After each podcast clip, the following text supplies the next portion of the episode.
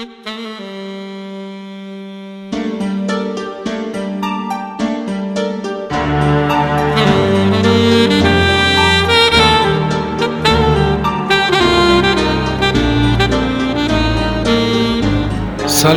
فردین اسماعیلی هستم با اپیزود سوم پادکست پرونده های مرموز از رادیو آرسن.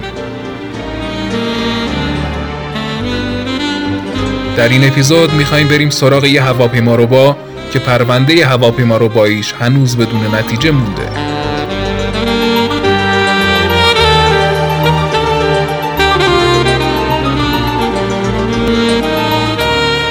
بعد از ظهر یک روز قبل از روز شکرگزاری در سال 1971 پسری که خود را دن کوپر نامیده بود سوار پرواز شماره 305 Northwest Airlines از یورتلند به سایتل شد.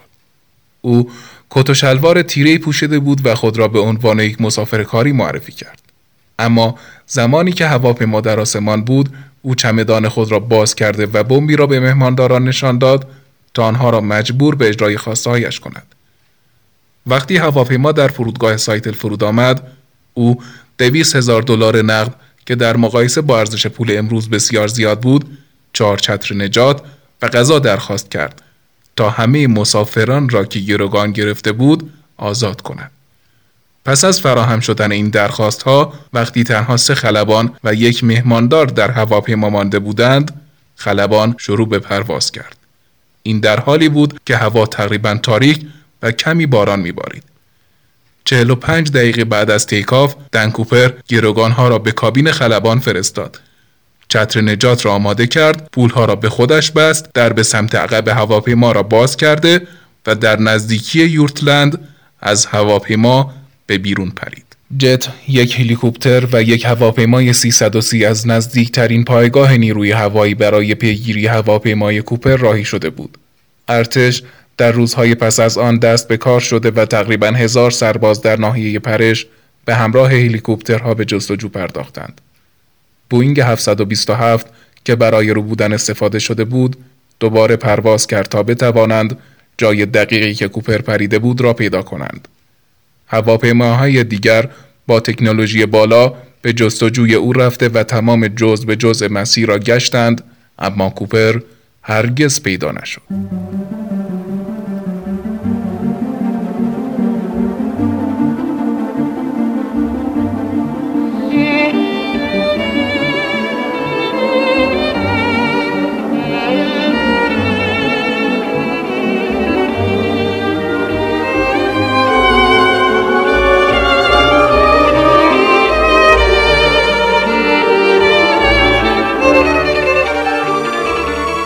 نه سال بعد از این اتفاق درست در شمال یورتلند کنار رودخانه کلمبیا پسر کوچکی به نام برایان اینگرام شروع به کندن بخشی از شنها برای درست کردن آتش کرد.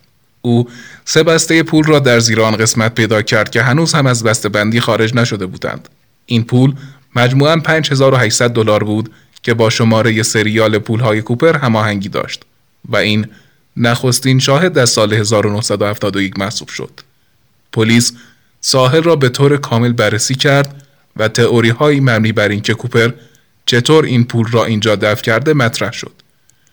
چند دهه گذشت و کوپر در کتاب، فیلم و آهنگ ها مشهور شد. در سال 2007 نماینده ویژه‌ای به نام لریکار شروع به تحقیقات دوباره روی این موضوع کرد. به نظر او راه حل مشکل این بود که از رباینده های مانند سارقان بانک و مردم مناظره هایی شروع کند تا تحقیقات به طور بیشتری پیگیری شوند. تحقیقات او سه سال به طول انجامید.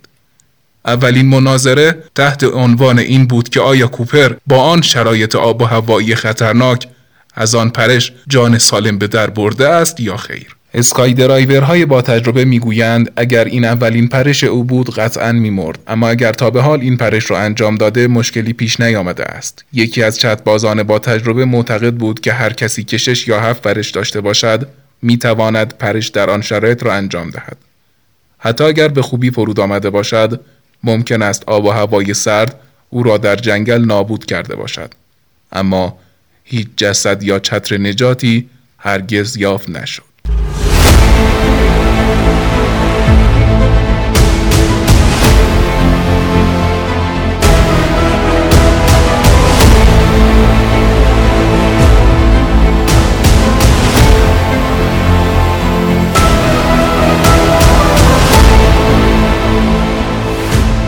مناظره دیگری در مورد اینکه کوپر یک چت باز حرفه‌ای بوده است یا خیر برگزار شد که جواب قطعی نداشت چون مثلا بعضی بر بنای درخواست کوپر برای تهیه یک چتر نجات نظامی غیرقابل هدایت او را تازه کار می دانستند.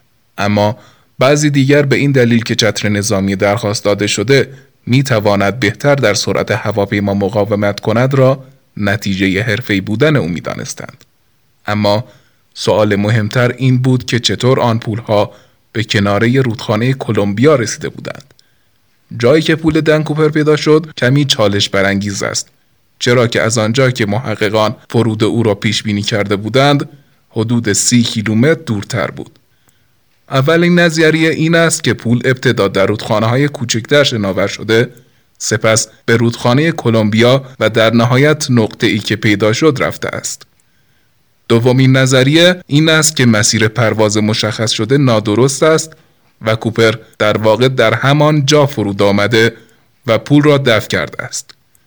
سوم این است که کوپر یا شخص دیگری پول را در آنجا دفع کرده تا رد خود را برای پلیس گم کند. گزارش پالمر ریپورت مشخص کرد که این پول در لایه از شنوماسه های بالایی قرار گرفته بوده و این بدان معناست که پول پیش از آمدن به تنابار جایی که پول دفع شده بود در رودخانه های بالا قرار گرفته بوده است. نقطه مقابل این بود که نوارهای لاستیکی ظریف روی بسته بندی هنوز بر روی بسته های پول با اینکه خود پول آسیب دیده بود کاملا سالم مانده بود و همین تناقض ها همه چیز را به هم میریخت. پیدا نشدن هیچ اثری از کوپر و نتیجه ندادن مفید تحقیقات باعث شد تا این پرونده مرموز باقی بماند.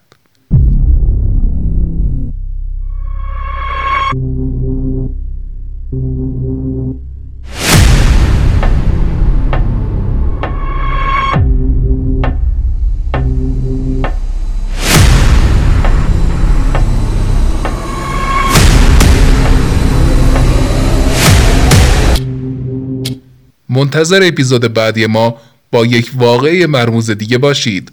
خدا نگهدار.